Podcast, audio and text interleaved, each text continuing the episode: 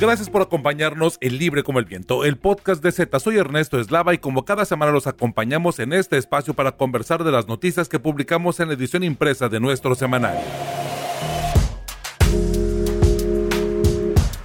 Síguenos en Facebook como Semanario Z, en Twitter como arroba Z Tijuana y en Instagram como arroba Z Tijuana. Infórmate en ztijuana.com. Jóvenes Construyendo el Futuro, un fracaso en Baja California. Uno de los programas con mayor exposición en el gobierno de Andrés Manuel López Obrador es de los que menos impacto tiene en el Estado. El balance nos lo platica Alejandro Villa. 2021, crisis de empleo y alimentos más caros. Julieta Aragón conversó con analistas económicos y las proyecciones sobre los precios de la canasta básica y la generación de empleos podría impactar en la economía formal del próximo año. Adriana Navarro Bello nos hablará de los retos y complicaciones que sorteó el personal de salud en Baja California, todos los que estuvieron al frente de la batalla contra el COVID-19, que son el personaje del año para el semanario Z en la edición 2440 del 30 de diciembre del 2020 al 7 de enero del 2021 en el semanario Z que ya está en circulación. Estás escuchando Libre como el Viento, el podcast de Z. Si este 2020 fue complicado, el 2021 se espera un año más complicado, pero en diferentes sentidos. Julieta Aragón conversó con analistas económicos y nos tiene noticias que nos obligarán, espero, a ser más responsables. 2021, crisis de empleo y alimentos más caros. Julieta Aragón, primeramente feliz Navidad, feliz año que ya estamos este, en, este, en este tránsito entre 2020 y 2021 aquí en Libre como el Viento. Platícanos, ¿cuál es el crecimiento económico que pronostican para el próximo año para México los analistas que, con los que conversaste? Hola Ernesto, bueno pues también eh, feliz año eh, para, para ti y para todo el auditorio. Comentarte que eh, bueno, están pronosticando una recuperación económica para México de entre 3 y 5%, lo que es pues lo que está en línea con el Banco de México, ¿verdad? Lo que ha señalado el Banco de México.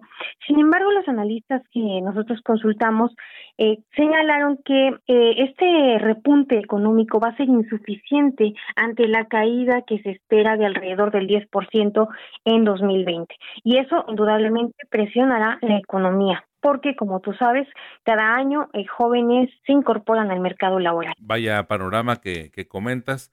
Este, ¿Qué perspectivas que hay, hay para las finanzas personales? Digo, porque si hay una contracción de empleo o al menos no se generarán los suficientes como los que ya se tenían en los años anteriores, pues bueno, seguramente también el tema de los salarios tendrá que eh, empezarse a, controlar de una mejor manera o más eficiente al menos.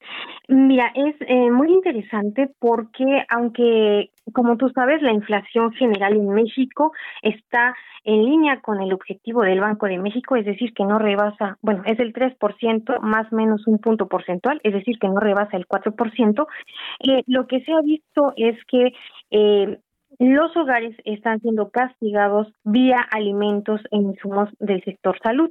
Y en ese caso, eh, los especialistas comentaron que seguirán esas presiones al alza en cuanto a los precios de los alimentos, pues que es un tema fundamental para la población. También comentarte, ¿verdad?, que en el ámbito de empleo, eh, como te comentaba, los, el crecimiento económico esperado, pues no va a ayudar, ¿verdad?, a que se recuperen todos los empleos que se perdieron con esta pandemia. Eh, hay alrededor o se perdieron alrededor de, de un millón eh, ciento trece mil empleos en México y se espera que pues al menos más de doscientos mil empleos no puedan ser recuperados al término del año. Ok, este, oye, eh, pero en el caso de, de la materia de empleo, ¿cuáles son las perspectivas para el 2021 entonces?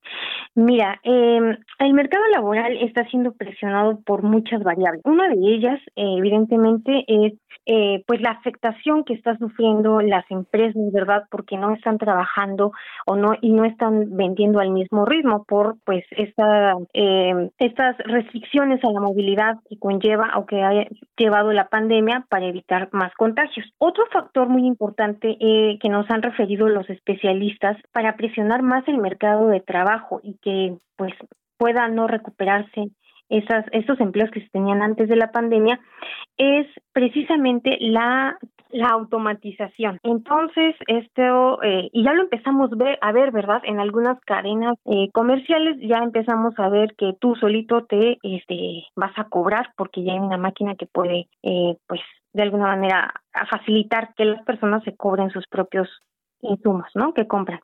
Entonces, la automatización también está presionando el, mercado laboral. Eh, algo que, que han señalado eh, o, y destacado estos analistas es que, bueno, al menos los últimos datos disponibles en México y particularmente en Baja California muestran que las condiciones críticas de ocupación es decir, en cuanto a salario y tiempo, eh, pues son las peores eh, que se tiene registro en Baja California. Eh, históricamente hay personas, hay menos personas que ganan altos salarios y mucho más personas que ganan salarios bajos. Julieta, eh, en esta ocasión, digo nada más para, para resaltar el tema de las fuentes, Julieta tuvo a bien entrevistar a al menos a dos fuentes eh, que son los que dan algunos de los testimonios, algunos de estos panoramas, que es Roberto Valero, presidente del Centro de Estudios Económicos eh, de aquí de Baja California, y también a Roberto Fuentes Contreras, investigador de la Universidad Autónoma de Baja California, que nos dan este, este panorama.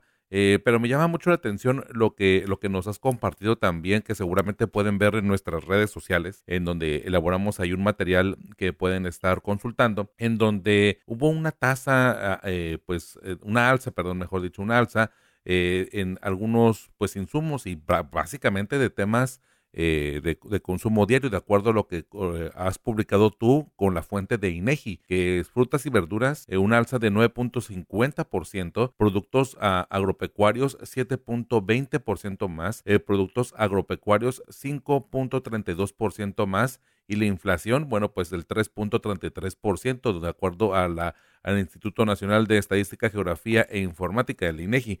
Este, Julieta, e, este panorama, eh, eh, los, los analistas que te comentan, ¿qué, qué, qué panorama nos puede dejar esto? Porque no, esto no es de 2021, eso es lo, lo que está arrastrando noviembre de 2020. Sí, mira, eh, nos han comentado, ¿verdad?, que eh, una posible explicación del incremento, sobre todo en los alimentos, eh, es la pues complicación que ha traído el COVID a la logística de distribución de productos. Pero también eh, en el caso de la frontera, en concreto de Baja California, el hecho de no poder eh, cruzar a Estados Unidos por algunos alimentos o por hacer para hacer compras también ha generado que haya una mayor demanda. Entonces, eh, pues esos son dos componentes que están marcando también, pues en el caso de Baja California, el incremento de precios en alimentos. A nivel general, comentarte que no, aunque noviembre sí reporta estos números que ya referiste, pues eh, en octubre pasado, por ejemplo, las frutas y verduras incrementaron el 16.24%. Entonces, eh, pues sí, como te comentaba, se esperan más incrementos que estén presionando a la inflación general los alimentos y los servicios de salud.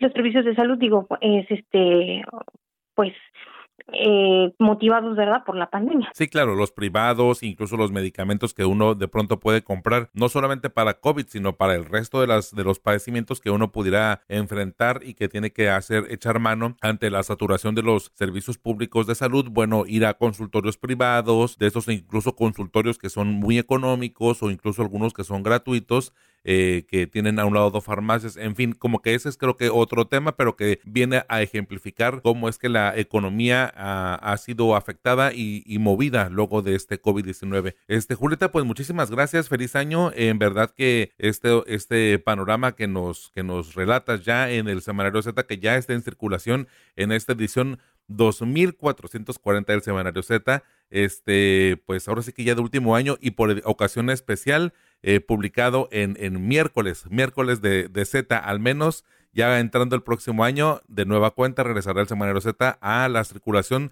desde todos los viernes. Julieta, este, tus redes sociales, dónde contactarte para más detalles, para poder ahondar en este, pues ahora sí que en este mar de, datos y seguramente de, impresiones que nos vas a dar para el panorama de 2021. Ah, pues mira, mi Twitter es arroba de y mi correo es julie.ara.tom.gmail.com. Este, antes de terminar, comentarte que eh, también entrevistamos al presidente del Colegio de Economistas de Baja California, Ismael Plasencia López, y él nos eh, recomendó, ¿verdad? O recomendó a la población ser muy cautos con nuestro dinero, porque pues sí se espera también 2021 que sea un año complicado. Claro, y en verdad que sí, si algo hemos aprendido, o espero yo que aprendamos en 2020, fue cuidar precisamente los recursos, tratar de evitar eh, utilizar el dinero para deudas o para ocio y mejor de alguna forma pues o conservarlo o tratar de invertirlo y tratar de multiplicar, ¿no? Pero bueno, eso como que será cuestión de, de otro análisis también. Muchísimas gracias Julieta y feliz año. Feliz año. Ya tienes tu Z, recuerda que cada viernes puedes encontrar la edición impresa de nuestro semanario con los voceadores. Z, libre como el viento. El personaje del año en este 2020 para el semanario Z son los trabajadores de la salud y regularmente podríamos pensar que es por obvias razones, pero para el semanario Z ha sido una tradición desde 1985, desde que don Jesús Blancornelas empezó a buscar eh, precisamente destacar las figuras más trascendentales, las figuras públicas de personajes que pudieran aportar y que pudieran fortalecer los ideales, la filosofía y bueno, en fin, eh, características que van con una sociedad baja californiana. Adriana Navarro Bello, platícanos acerca de, pues bueno, de entrada de cómo se llega a esta, a, esta conclusión de que los trabajadores de la salud sean quienes eh, lleven la portada del personaje del año 2020 para el Semanero Z y por otra parte lo que implica una tradición Sí, ciertamente, Ernesto, eh, para, para compartir con nuestros lectores que la decisión del personaje del año, desde 1985 a la fecha, corresponde al Consejo Editorial del Semanario Z. Estos son los editores y editoras que componen el semanario y el Consejo,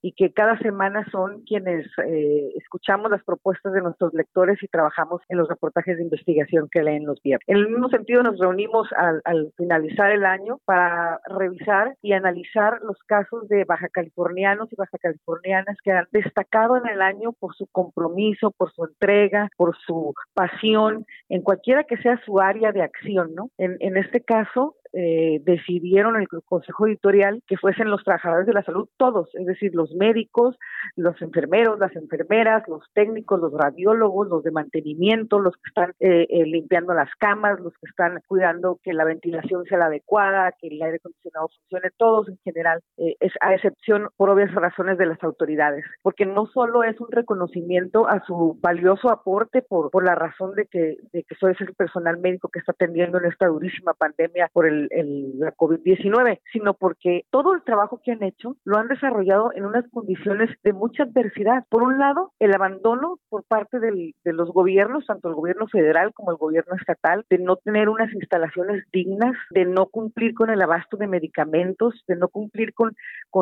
el abastecimiento de, de insumos tan esenciales como los equipos de protección personal, con caretas, botas, batas, mascarillas, etcétera, que los médicos han tenido incluso que pagarlo de su bolsillo para poder trabajar en, condiciones de seguridad, porque así como, como están atendiendo los enfermos, ellos son los primeros que están en la línea de riesgo, ¿no? Ellos también tienen familias, ellos también son personas, algunos médicos, ah, según la cifra oficial, 56 trabajadores de la salud en Baja California han fallecido por la misma enfermedad de la COVID-19. Entonces, toda esta condición de adversidad y un poco también lo que nos recalcan ahí algunas entrevistas que hicimos para la edición de hoy, la irresponsabilidad social. Los médicos piden eh, las enfermeras lo solicitan fervientemente que la gente se quede en su casa, que no salga a celebrar, que no salga a realizar eh, tareas que no son esenciales para el desarrollo de su vida en familia o de su casa, ¿no? Para protegernos y que los hospitales no estén como están en este momento saturados. Sí, claro, es, un frente por diferentes adversidades. Recuerdo mucho en este 2020 un, imágenes de precisamente las batas sudadas porque también parte de este, de este abandono gubernamental que hay, al menos en Baja California, eh, el Hospital General de Tijuana, tener complicaciones con los con el aire acondicionado que digo de alguna manera pues eso eh, es vital para que los trabajadores de la salud eh, puedan desarrollarse de una mejor forma y también los apagones que también pues podríamos presumir digo porque es una presunción solamente de la pérdida de vidas a causa de que fallaron equipos que estaban pues necesitados de, de energía eléctrica. Entonces país. Vaya, vaya panorama que, que de alguna forma pues eh, enfrentan todos los días los médicos eh, que están eh, en el primer, en la primera línea de batalla contra el COVID-19 en, en México y en el mundo. Así es, y desafortunadamente esas condiciones de, de abandono, de falta de, mantenimiento y de suministro persisten hasta la fecha, no nada más en el Hospital General de Tijuana, también en Mexicali, en Ensenada, e incluso en el Instituto Mexicano de Seguro Social, donde también a lo largo de estos meses de terrible pandemia hemos tenido oportunidad de ver videos y testimonios de enfermeras y de médicos del sistema de salud federal que también están señalando la, la, la falta de, de responsabilidad y de respuesta eficiente por parte de las autoridades para protegerlos, insisto, con los materiales esenciales para para desarrollar su trabajo y los equipos y el suministro de medicina. Entonces, en estas condiciones eh, creemos que eh, sí hay otros baja californianos destacados, de hecho vienen personajes destacados en, nuestra edición, eh, son cuatro, me permito hablar un poco de ellos, de Alma Migrante con Graciela Zamudio, del el consejero de, nacional de Transparencia Alcalá, del abogado Guillermo Rivera y y de Eric Carrillo, de la Asociación eh, de, de su hijo Eric Carrillo, que se dedican a buscar a, personas desaparecidas. ¿no? Entonces, hay muchos baja californianos destacados, baja californianas destacadas, pero en el Consejo Editorial del Semanario Z eh, llegamos a la, a la decisión que lo más destacado de este 2020 son todos los trabajadores de la salud que pues nos han mantenido han mantenido con vida a muchas personas y han integrado con ello pues a muchas familias baja californianas. Y las complicaciones para ellos y sus familias también, que de alguna forma, bueno, eso es parte del sacrificio y que algunos de ellos hasta han tenido o requerido terapia por ver, eh, creo que como ninguna otra etapa en su historia y en la vida, eh, pues ver a, tanto, a, tantas personas perder la vida, ¿no? Eh, en, el tratamiento, en el camino. una de las preguntas que les hicimos a, quienes tuvimos la oportunidad de entrevistarlos, porque por obvias razones no podemos entrevistarlos a todos, pues, cuáles son los momentos más difíciles que han, por los que han atravesado durante estos meses y, y, y fue ese, ¿no? Decir, ver a la gente morir, ver cómo se, cómo se te va la gente. Una enfermera nos platicaba que fue muy difícil el caso que padre e hijo enfermaron de COVID al mismo tiempo y por azares del destino les tocó en el mismo piso, cama enfrente de la otra y el padre falleció. Entonces,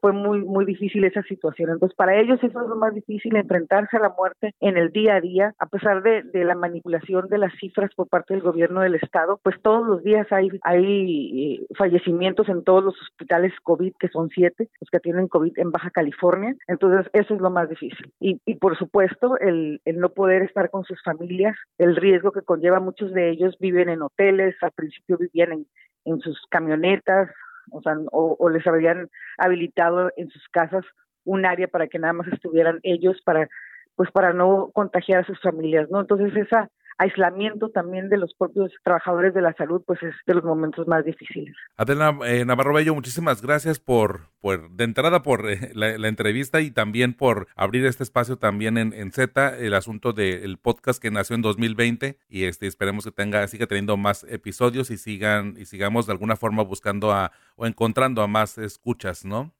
Así es, y ojalá también este aparte de que nos escuchen, nuestros lectores tengan la oportunidad de adquirir el semanario esta semana para que lean estas historias de las que estamos platicando aquí eh, a grandes rasgos y sepan de primera mano qué que está sucediendo a los trabajadores de la salud de Baja California, ¿no? Y los honremos de alguna manera. Muchísimas gracias, Adela. Hasta luego.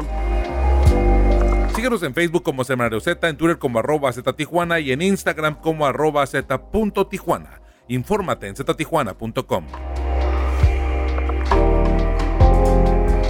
Cuando comenzó la administración del presidente Andrés Manuel López Obrador, se impulsó un programa para apoyar a la juventud, una mezcla un poco extraña entre becas económicas y espacios laborales. Jóvenes construyendo el futuro, un fracaso en Baja California. Alejandro Villa, platícanos por qué es un fracaso en Baja California este programa que de entrada pues hablaba acerca de grandes proyecciones, grandes alianzas para poder darles pues un futuro económico y también de empleo a los jóvenes, a los jóvenes jóvenes de preparatoria y universidad. Muy buen día a todos los que nos están escuchando y a ti Ernesto por darnos este espacio. Pues efectivamente, Jóvenes Construyendo el Futuro, aunque lo nieguen, ha sido un fracaso en Baja California. Te platico que en dos años que tiene el programa solo se han podido inscribir 1.910 beneficiarios, o sea, ni siquiera 2.000 beneficiarios. Estamos hablando de jóvenes entre los 18 y 29 años que no trabajan ni estudian, que buscan una capacitación para tener un oficio y poder generar un ingreso después en su en su casa o para, para ellos mismos. Pero Alejandro, platícanos, ¿qué, ¿qué es el programa o en qué consistía cuando se presumió al principio? Mira, este programa consiste en entregar apoyos bimestrales de 3.478 pesos a jóvenes aprendices de oficios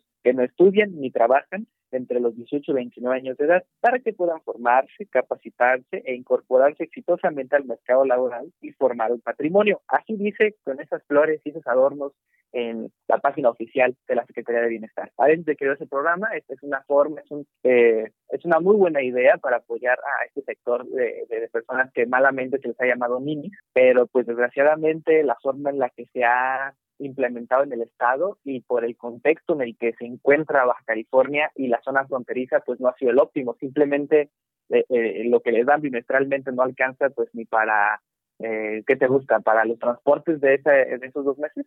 Ok.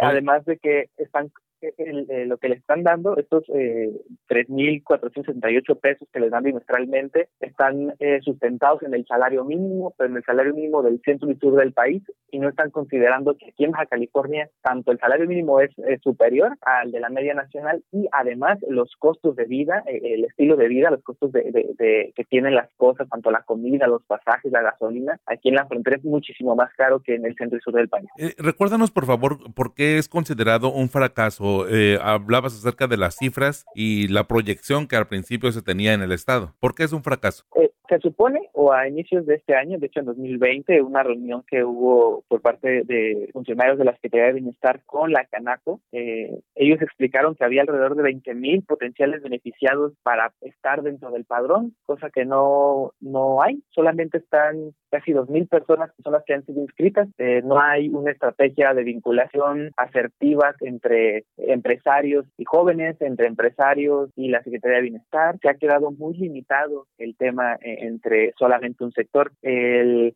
el encargado de la Secretaría de Bienestar, eh, este Gilberto Herrera Solórzano, quien es el delegado regional de la Secretaría de Bienestar Social Federal, él comenta que esto no es un fracaso, que lo que ha pasado es que como hay una gran oferta o una sobreoferta, según el de empleos en California, me refiero a que la maquiladora te ofertan trabajos si tienes la prepa terminada, esto ha hecho que los jóvenes no tengan la necesidad de eh, inscribirse en el programa Jóvenes Construyendo el Futuro, por ejemplo, ¿no? Porque pueden conseguir un empleo donde les dan más dinero que lo que les da el, el, Jóvenes Construyendo el Futuro, simplemente un promedio, eh, eh, en un promedio del pago que reciben eh, en una maquiladora, pues estamos hablando de los 1.800 pesos o menos, ¿no? A la semana, comparado con este apoyo que les dan de 3.400 pesos, casi 3.500 pesos al mes, al bimestre, pues no, pues no cuadra, ¿no? No, no hay como mucho beneficio que, que uno pueda, que uno pueda ver. Ok, ¿Y, los empresarios qué comentan? ¿Qué, ¿Qué, es lo que dicen al respecto? Porque a final de cuentas, es esta, esta ayudantía, ¿no? O esta ayuda que, que se les daba, a, los, a, los, a los jóvenes que eh, independientemente de que se estudian o no estudien, eh, pues no sé si tanto ayude o que ellos pensaban como complementar. ¿Cuál fue la dinámica con ellos? Pues eh, se supone que era la vinculación con los empresarios, con el sector empresarial, para que ellos abrieran los espacios dentro de sus empresas, para que los jóvenes ahí llegaran a trabajar, hicieran de un oficio, de una experiencia, para que pudieran continuar Muchos veces podían ser contratados en las mismas empresas y pues tener una oportunidad de empleo, ¿no? en, en, su corta, a su corta edad o con su corta experiencia. Pero ha sido totalmente eh, eh, distinta la, la, realidad. Le preguntamos a eh, el presidente estatal de la Coparmex, le preguntamos a Canacintra, le preguntamos a, asociaciones industriales de maquiladoras, le preguntamos a la misma Canaco, a la, a la CEMIC, que es esta, la, la Cámara de la Construcción, a la Canadevi, bueno, a todos estos organismos empresariales para, para saber cómo ha sido su relación con el programa, cómo ha sido esta eh, cómo ha sido la respuesta de los jóvenes, ¿no? Y todos, a excepción de la Canacope, eh, dijeron que no tenían eh, a ningún inscrito dentro del programa, ¿no? Que este al principio del gobierno se acercaron con ellos presentando el proyecto, pero no hubo seguimiento. Es más que hubieron algunos que intentaron inscribir a algunas personas al programa para poderlos eh, poner a trabajar con ellos y al final no se les dio seguimiento y no pudieron registrarse y, ahí quedó como un programa fantasma para ellos, ya no volvieron a saber nada. Y lo único que, que, tenían de conocimiento de que existía Jóvenes Construyendo el Futuro era por las notas en algunos medios donde anunciaban la gran cantidad de jóvenes estaban inscribiendo, cosa que pues tampoco tampoco podemos ver en los datos que presentamos esta semana en Z. Eh, eh, a ver, Alejandro, para, para comprenderlo mucho mejor ahora desde la perspectiva de los jóvenes, ¿cómo es la relación de los jóvenes con este programa y además, bueno, saber cuáles son los pasos, digo, en dado caso de que hubiera alguien interesado, porque digo, como bien lo comentas, comparativamente nada más con el puro salario de mínimo que, que, ofrece eh, la industria maquiladora, pues sí contrasta muy eh, drásticamente con, con, el apoyo. Y no sé si el apoyo eh, te obliga a solamente tener el apoyo y no, y no tener otro trabajo adicional, o no sé si se pueda complementar, pero ¿cuál es la relación que hay entre estos dos? Porque sí, me queda claro es que pues hay muy poca, hay mucha oferta, hay muy poca demanda de este, de este programa y de entrada desde esa perspectiva es un fracaso. Sí, desde eso, desde que no se ha socializado de mejor manera, no ha habido eh, brigadas para que los jóvenes conozcan el programa, hay mucho desconocimiento. Hice un sondeo con, gente entre este edad, entre los 18 y 29 años, y la mayoría desconocía cómo inscribirse, a dónde acudir, eh, de qué trataba, en qué consistía, cuánto les pagaban. O sea, realmente hay un, hay un gran desconocimiento de la población joven sobre este programa. Ahora, los jóvenes que sí están inscritos o que, han estado, o que nos reportaron que estaban inscritos y que pudimos platicar con algunos de los empleadores, nos comentan que el 50% aproximadamente son familiares o que tienen alguna relación con el patrón. Me refiero es el vecino, es el primo, el sobrino, que ellos los mandan, el ahijado, que les mandan a registrarse para que trabajen con ellos, pero de esa manera lo que lo hace atractivo es que les dan seguro social. Entonces, un beneficiario de Jóvenes Construyendo el Futuro tiene este apoyo bimestral y está dado de alta en el seguro social. Entonces, lo que hacen los empleadores es mandar a este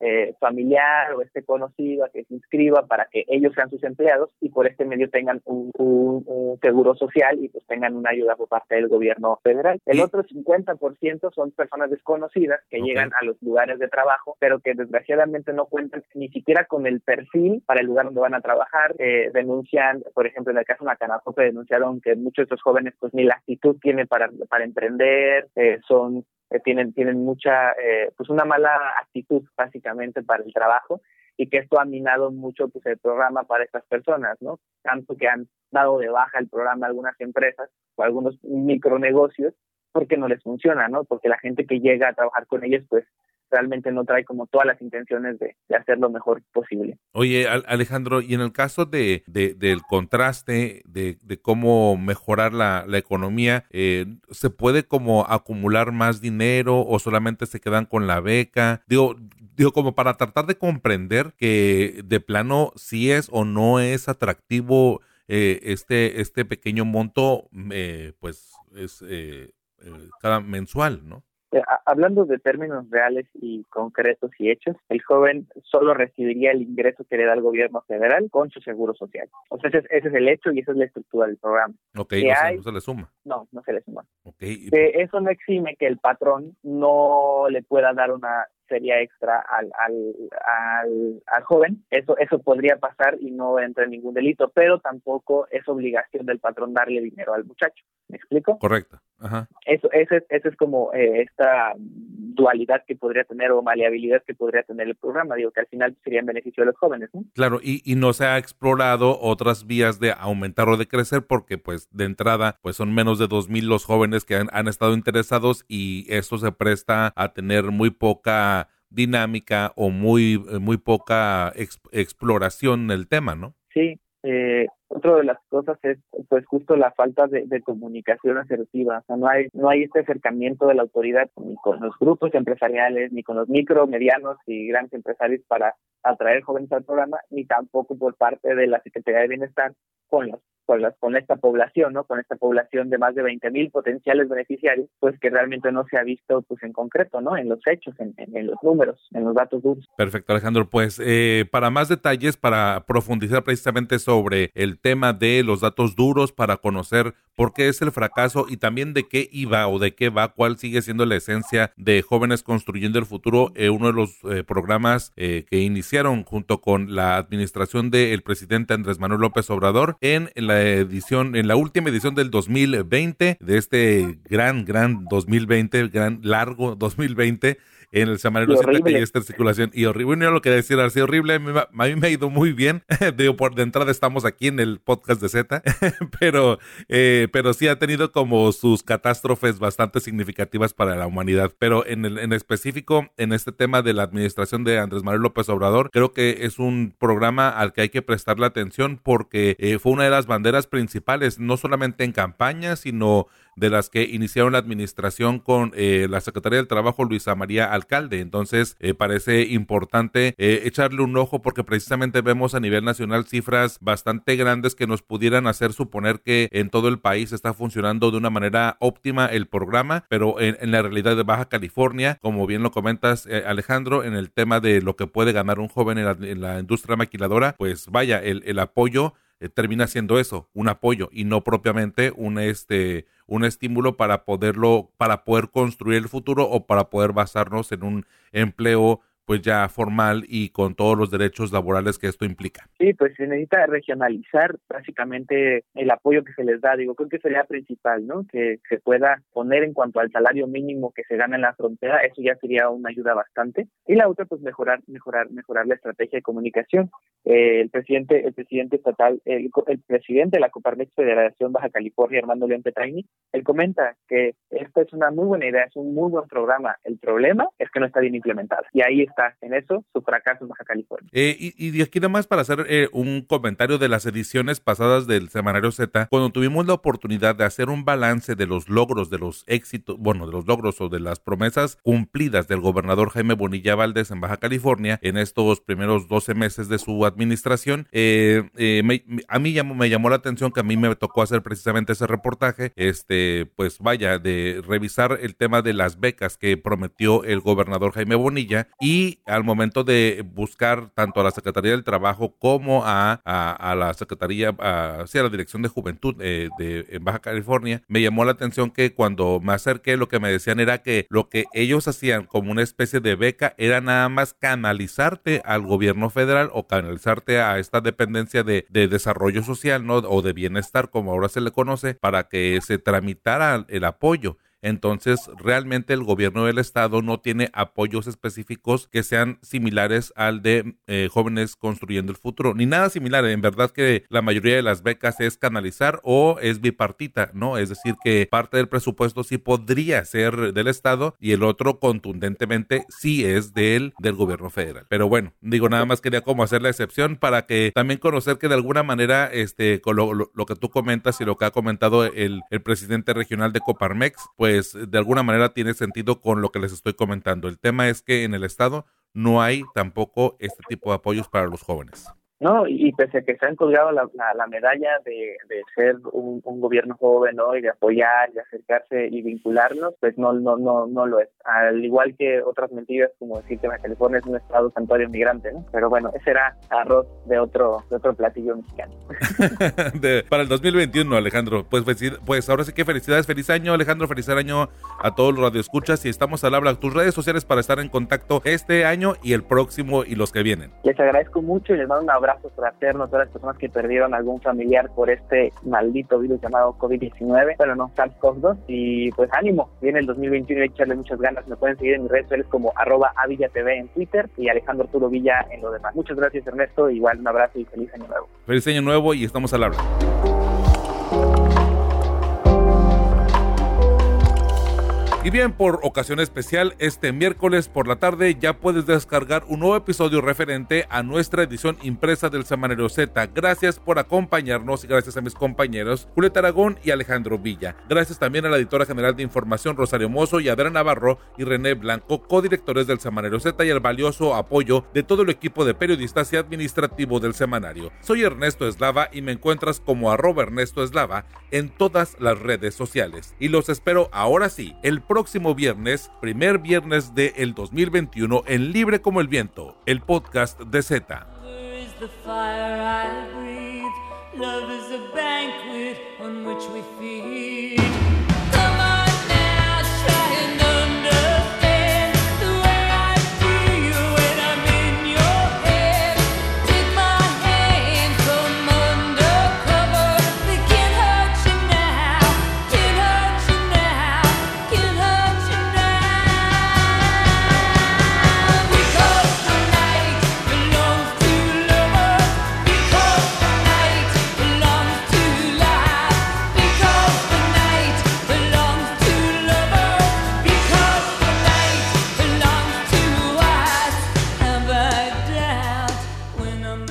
El 30 de diciembre de 1946 nació Patti Smith, Patricia Lee Smith, en Chicago, Illinois, en los Estados Unidos. Es uno de los grandes íconos femeninos del rock a finales de los 70. Escuchemos Because the Night, del disco Easter, la tercera obra que escribió junto con Bruce Springsteen. Y nosotros nos escuchamos el próximo viernes, el primer viernes del 2021 en Libre como el Viento, el podcast de Z. Recuerda que nos puedes encontrar en Spotify y en Google Podcast. Libre como el viento, el podcast de Z.